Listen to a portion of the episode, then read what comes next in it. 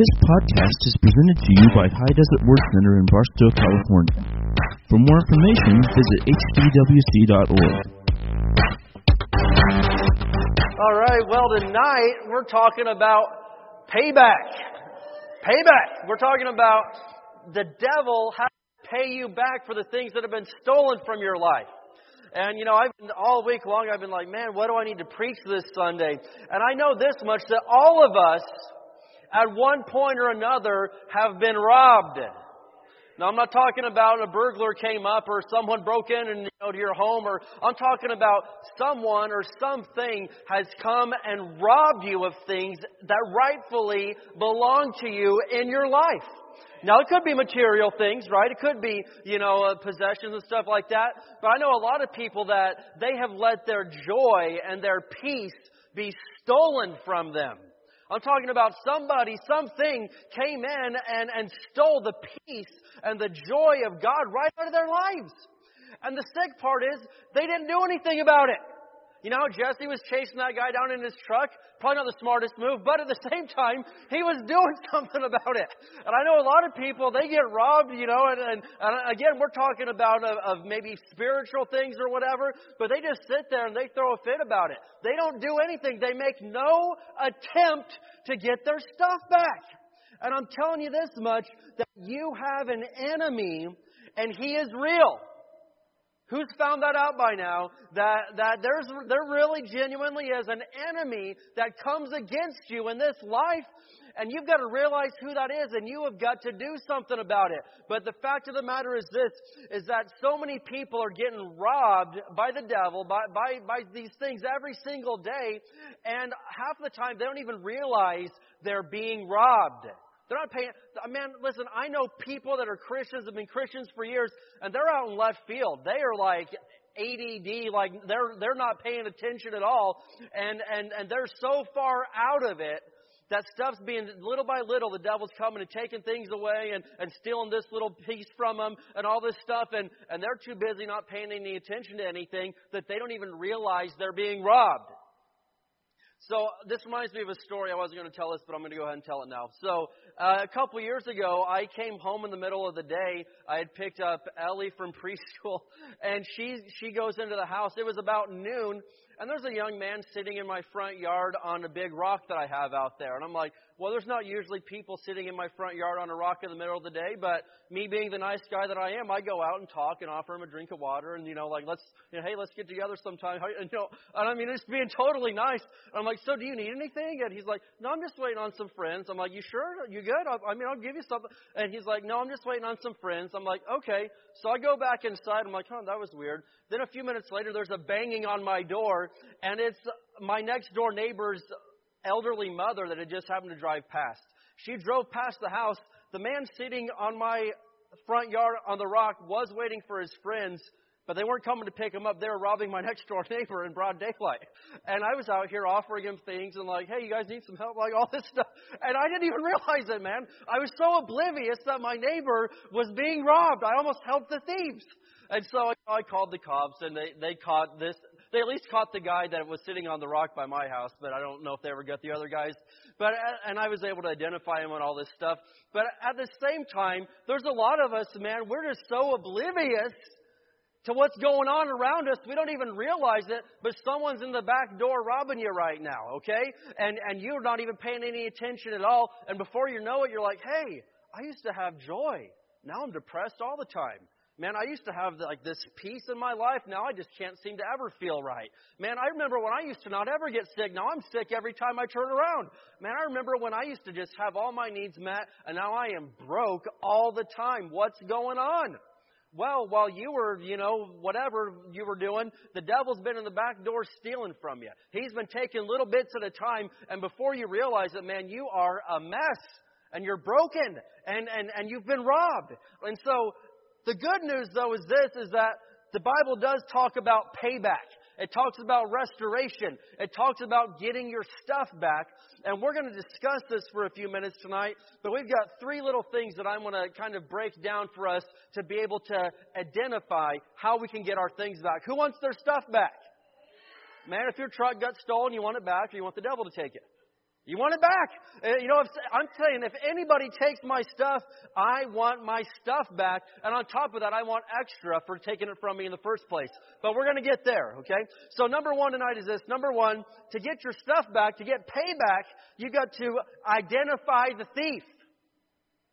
You got to know who took it in the first place. Because there's a lot of people that they don't even know if God's the thief or the devil is. Oh, maybe God took this to teach me a lot. I mean, if you think that God is the source of your trouble, if you think God is the one stealing from you, then you're never, I mean, you're way out there, man. You are so off base. You are so far off base right now that I don't know if we can get your stuff back. Listen, you've got to know that God is not the thief. He's not the one stealing from you.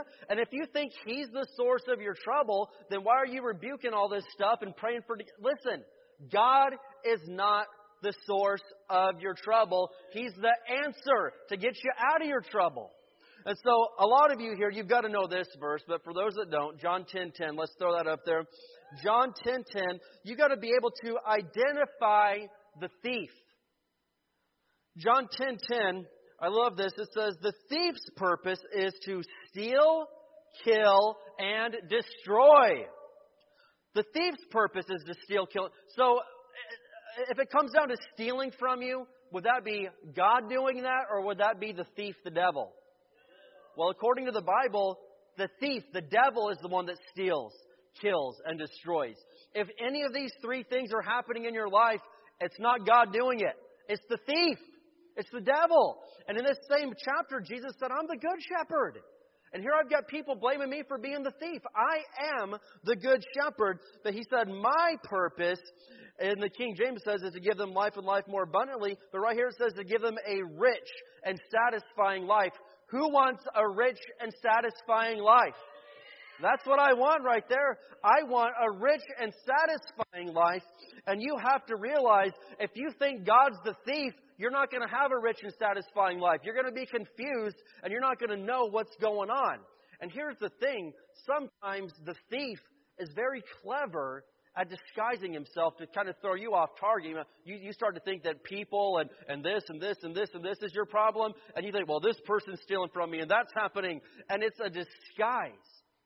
I was kind of looking up, I Googled interesting or fascinating stories of burglaries, and you know, just to see what would pull up. And so I was reading about in 2008, I think it was in Georgia, this guy decided he was going to rob the Bank of America in his town. And so he put an ad on Craigslist for a construction job.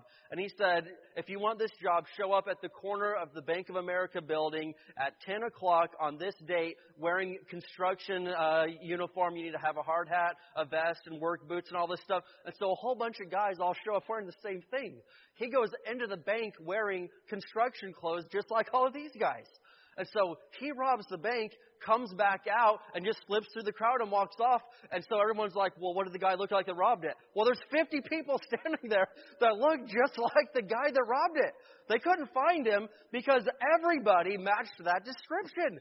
This guy was brilliant in what he did, and I mean, that's a bad thing to do, but he got away with it. They never found him because he was disguised. And they're like, no, it was him that was the thief. No, he was the thief. That guy right there was the robber, and that's what a lot of Christians are doing. No, it was him. No, he did it to me. It's his fault. It's his fault. It's his fault. And they're pointing everywhere, but you have got to identify who the thief is. If you don't know who the thief is, it's hard to stop from getting stolen from. It's going to keep happening again and again. So let's look at Ephesians chapter 6. We're going to look at verses 11 through 12. Ephesians chapter 6. Dropping stuff in the pulpit. Ephesians chapter 6. So are we learning anything so far tonight? Is God the one that's been stealing from you? All right. Ephesians 6. And we're going to look here at verses 11 and 12. And this is talking about putting on the armor of God, because you do have an enemy. No doubt about it. There is an enemy. And you've got to identify who that is. Ephesians chapter 6, verse 11, it says this. Put on all of God's armor so that you will be able to stand firm against all the strategies of the devil. So apparently this guy's got strategies. He's got different angles. He's not going to come in the same way every single time. He's not necessarily going to look the exact same way every single time. There's strategies, like the King James Bible says, all the wiles of the wicked one. And that word wiles, we don't use that a lot in the English language anymore, but that means tricky. Remember, you ever watched Looney Tunes? There was Wile E. Coyote. He was a wily guy, man. He was tricky. He always came up with all these different ways to try to catch the roadrunner. And you think after 50 years he'd eventually catch him, but he never did. But he was a wily little guy. He had all these tricks and strategies and plans. And it says right here that the devil's just like that, man. You got to be prepared for all the wiles or all the strategies of the devil. And it says, verse 12, for we are not fighting against flesh and blood enemies. People are not your enemy. I'll just save half of your battle in life right there. Too many of you think that people are your enemy. And you're fighting people. You weren't called to go out and fight other people. It says you were to fight the good fight of faith. You were to fight against the strategies of the enemy, the devil. And it says right here, we're not fighting against flesh and blood enemy. That's talking about people. We're not fighting people here. We're fighting evil rulers and authorities of the unseen world, against mighty powers in this dark world, and against evil spirits in the heavenly places.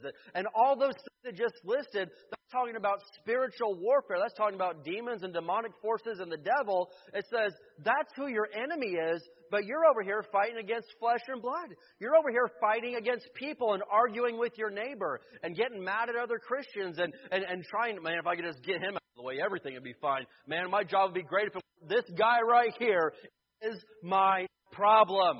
And you spend all your energy fighting against people. And the devil's in the background laughing as he's loading. He's back in the pickup truck to the back door carrying your TV out. And you're sitting there fighting here, arguing with the neighbor. And you're getting straight up robbed, man, because you have not identified the thief. You think it's another person. And some people, again, they're blaming God. But you're blaming everybody except for the true source of what it is. But we are not fighting against flesh and blood, and we don't wrestle against flesh and blood.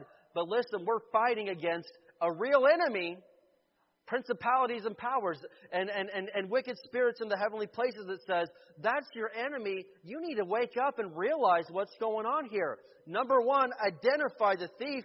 And number two, man, if I get robbed and I want payback, you got to go get your stuff back.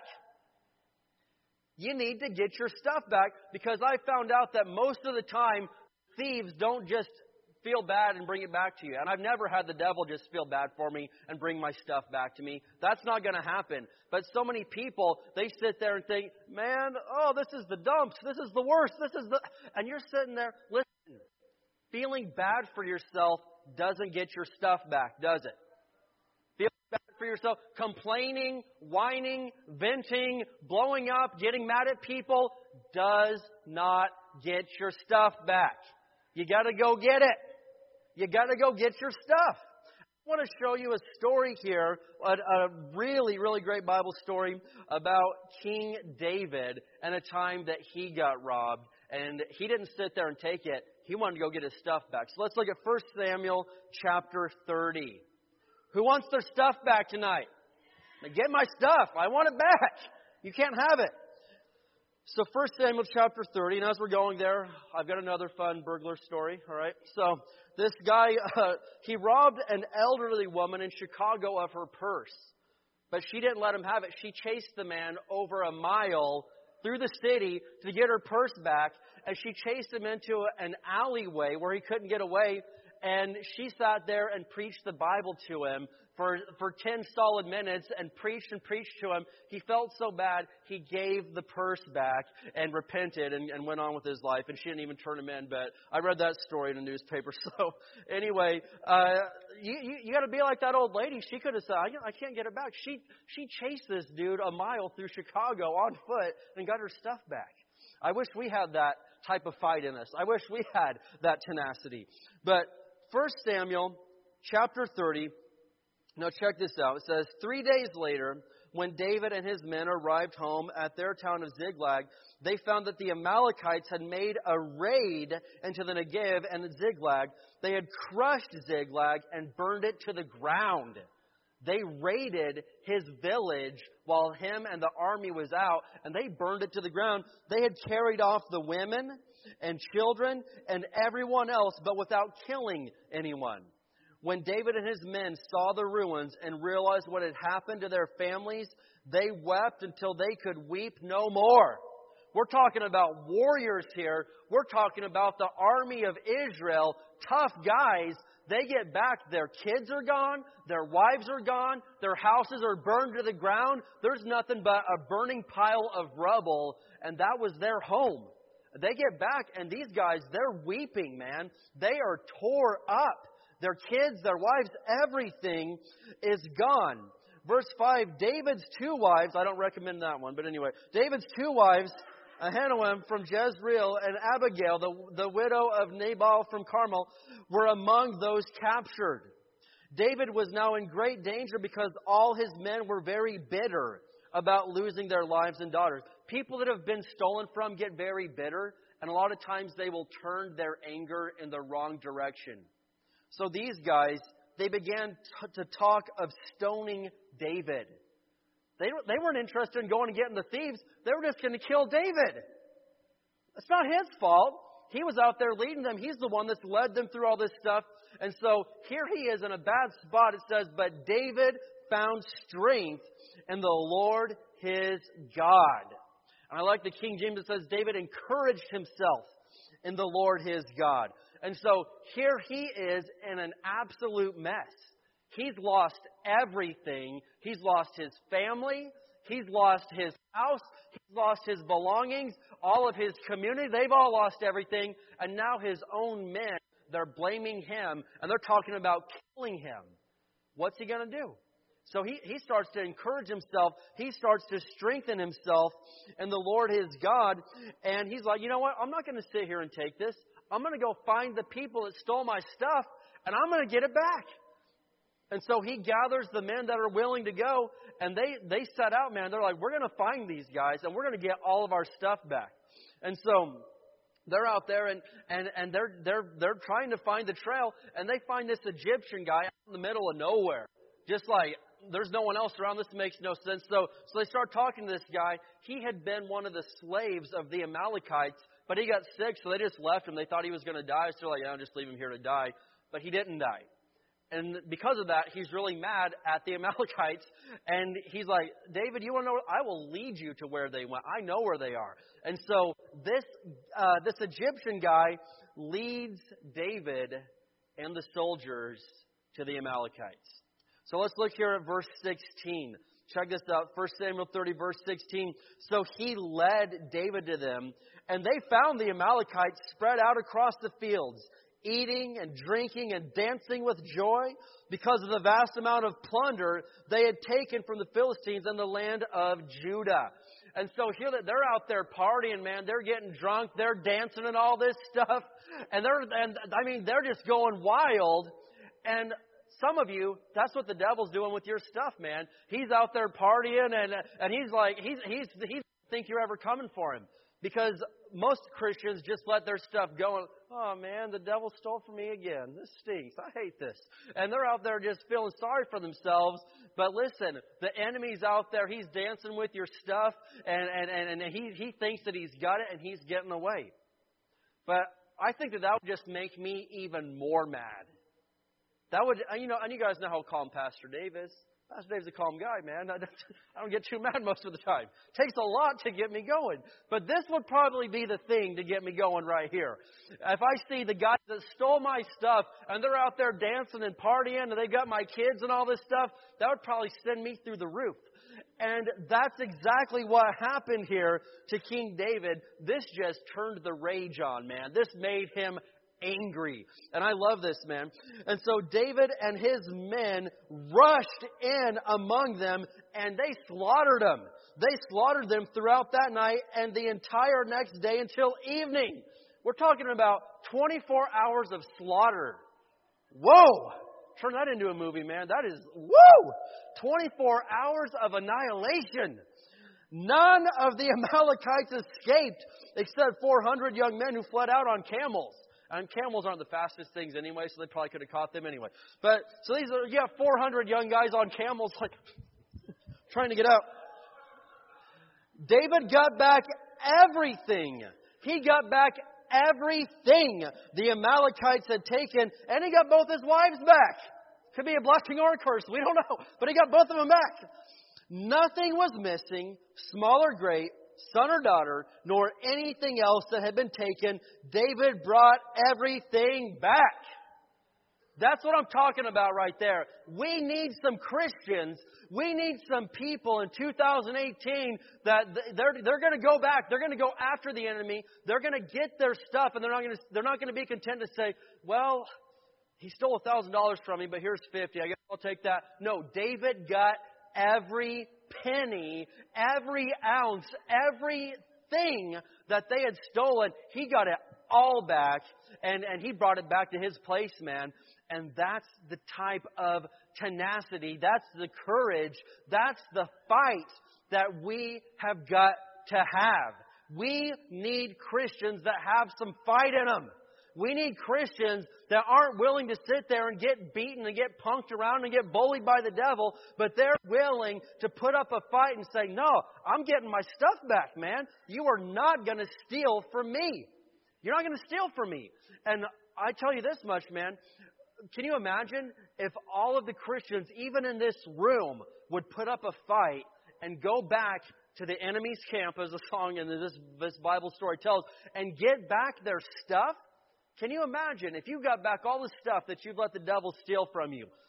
We could be talking about material things. We could be talking about relationships. We could be talking about all sorts of things. If you were fully restored in every area that the devil has stolen from you, can you imagine if we had a church full of people like that? Wow. Can you imagine the damage that you could do, man? And I'm telling you, we're going to get this.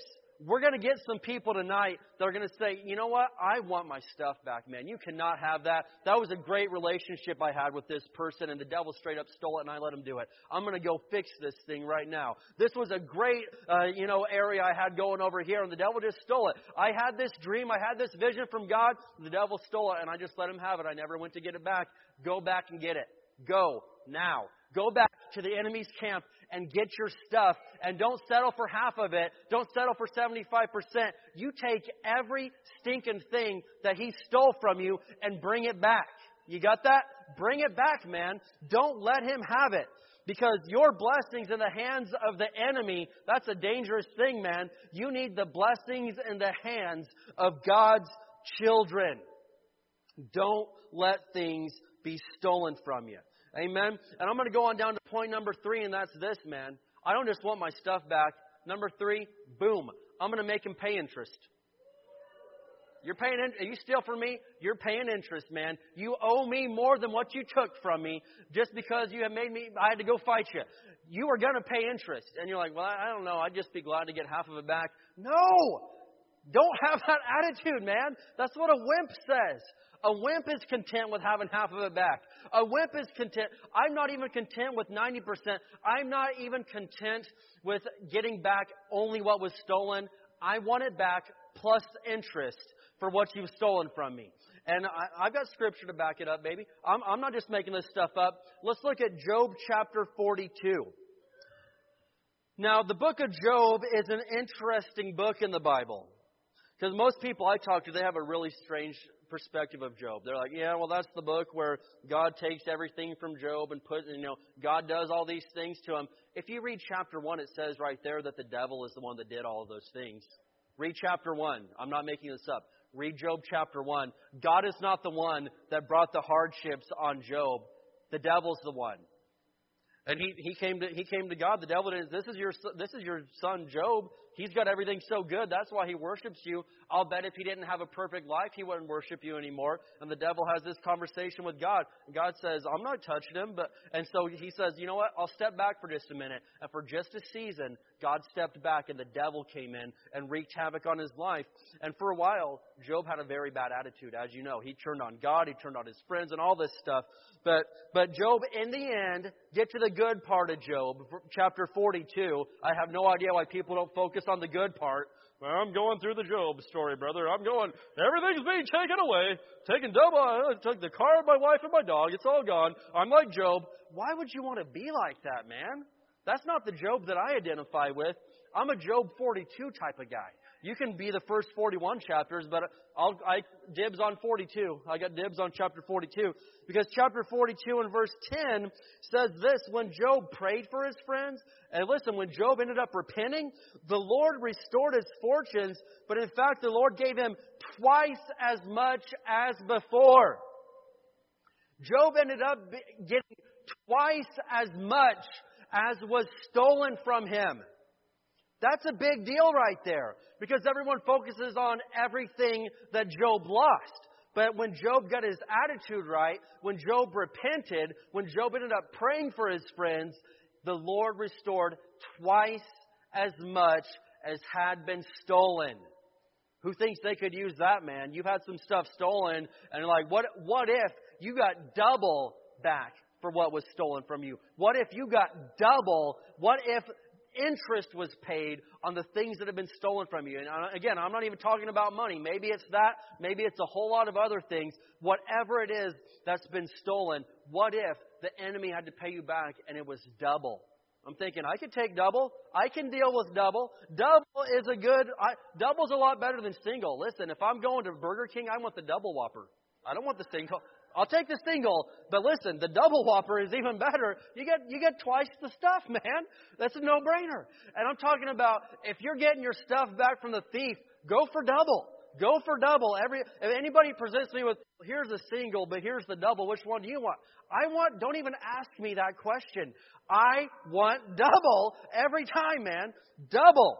And so that's what happened in Job's story. But so many people focus on just the negative end. And so whatever it is that the enemy has stolen, listen, he's got to pay it back. If you go after him, he's got to give it back. You'll chase him down. And listen, don't be content with just getting it back. Go for more. And I'm going to look at a few Old Testament verses here. If you can't keep up with me, write them down.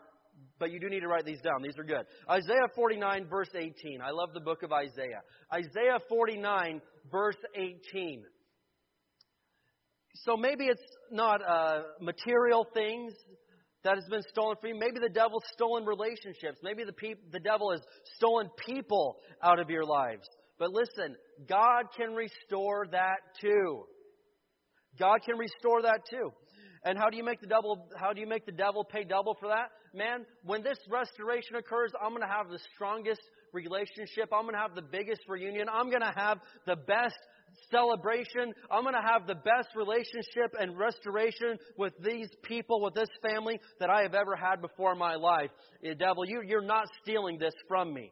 And so Isaiah 49, verse 18, I've been sharing this verse with a lot of people lately. Isaiah 49, verse 18, it says, look around you and see, for all your children will come back to you.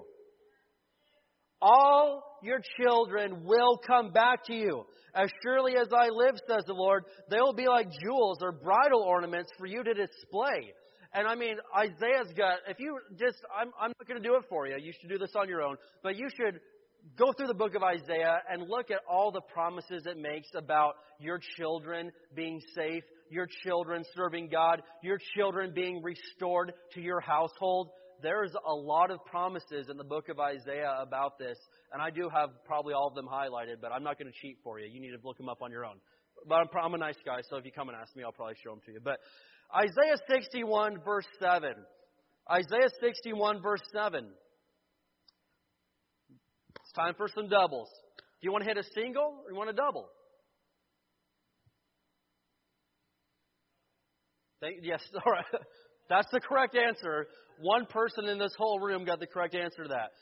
Do you want a single or do you want a double? If you're at bat, what do you want? All right. I'm not convinced that you mean that, and I'm pretty sure the devil's not convinced either, but whatever. All right, Isaiah 61, verse 7. Instead of shame and dishonor, you will enjoy a double share of honor. Who wants a double share of honor? Give me the double. Somebody say, give me the double.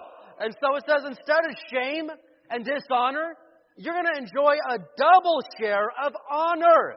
You will possess a double portion of prosperity in your land, and everlasting joy will be yours. Double portion of prosperity, man. This is payback.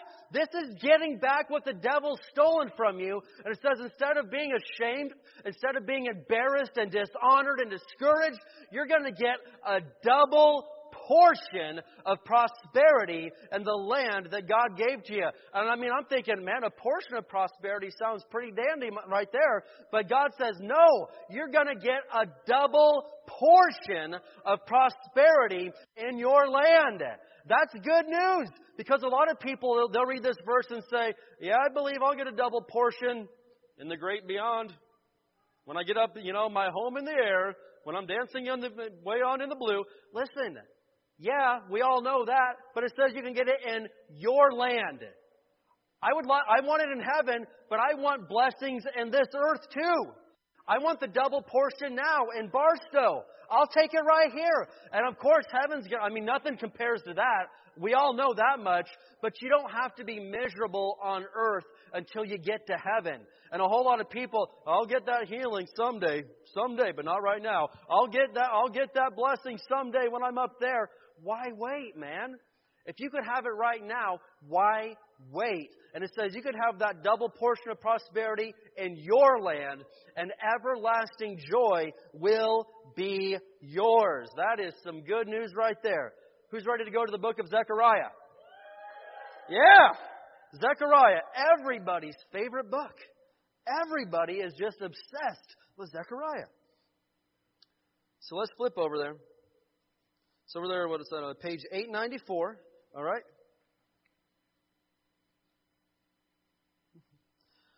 Zechariah chapter 9. I'm telling you, man, you need to go for the double. And I mean, hopefully we've convinced you to at least identify who the thief is. If nothing else, identify the thief. But I'm telling you, you need to go back over there, get your stuff, and then make him pay interest. So Zechariah chapter 9, verse 12, it says, come back to the place of safety, all you prisoners who still have hope. Do you guys still have hope? Man, I'm not a prisoner anymore. I've got hope. And look at this. This is what I'm getting at. This last part of this verse. It says, I promise this very day that I will repay two blessings for each of your troubles. 2 for 1. A 2 for 1 deal is a good deal right there. He says, I promise you, I'm going to repay you two blessings for each one of your troubles. That's good news. This is awesome. This should excite you. It says right here, man, the Lord's going to make sure you get repaid double, 2 times. The devil stole 1. He's got to pay 2 back. This is how it should be. And so don't look at me weird when I say, I'm going to go get my stuff. I'm going to kick the enemy's butt, and then he's going to pay me interest for ever even messing with me. I'm not content with just getting my stuff back and calling it a day. He will pay me interest on top of what he's taken. So double sounds good. Hold on to your seats, folks. Some of you aren't going to be able to believe this one. Hold on. I'm being serious. Grab your seat. Anyway, so double's good, but what if I told you you could have 7 times back what the enemy has stolen? Yeah. Can you imagine a 7-layer Whopper? No, that's sickening. Don't do that. That's gross. But Proverbs 6, verse 31. Shaheem could put that down, but I'm saying the average man could not do that. Proverbs 6, verse 31. Now, I want my stuff back, and I'm cool with double, but I would love to have a 7-fold return on everything the enemy has stolen from me. And so Proverbs 6, verse 31, this is talking about if you catch a thief. And I'm talking about right now catching the thief. So you catch a thief, well, what do you got to do? Proverbs 6, verse 31 in the New King James, it says, "Yet when he's found, he must restore sevenfold." Say sevenfold. Sevenfold. He may have to give up all the substance of his house. I don't care if he's got to give up everything he owns, but he's got to pay back sevenfold when you catch that thief. And so we know who the thief is, right? It's got to be your coworkers. Am I right? Am I right? No? Is it your wife? No. Is it your kids? Because they can... No? All right. Who is the thief? It's the devil. And so when you go after him, man, and you finally realize, listen, I know who the thief is now. You're going to catch up to him, and you're going to get your stuff back.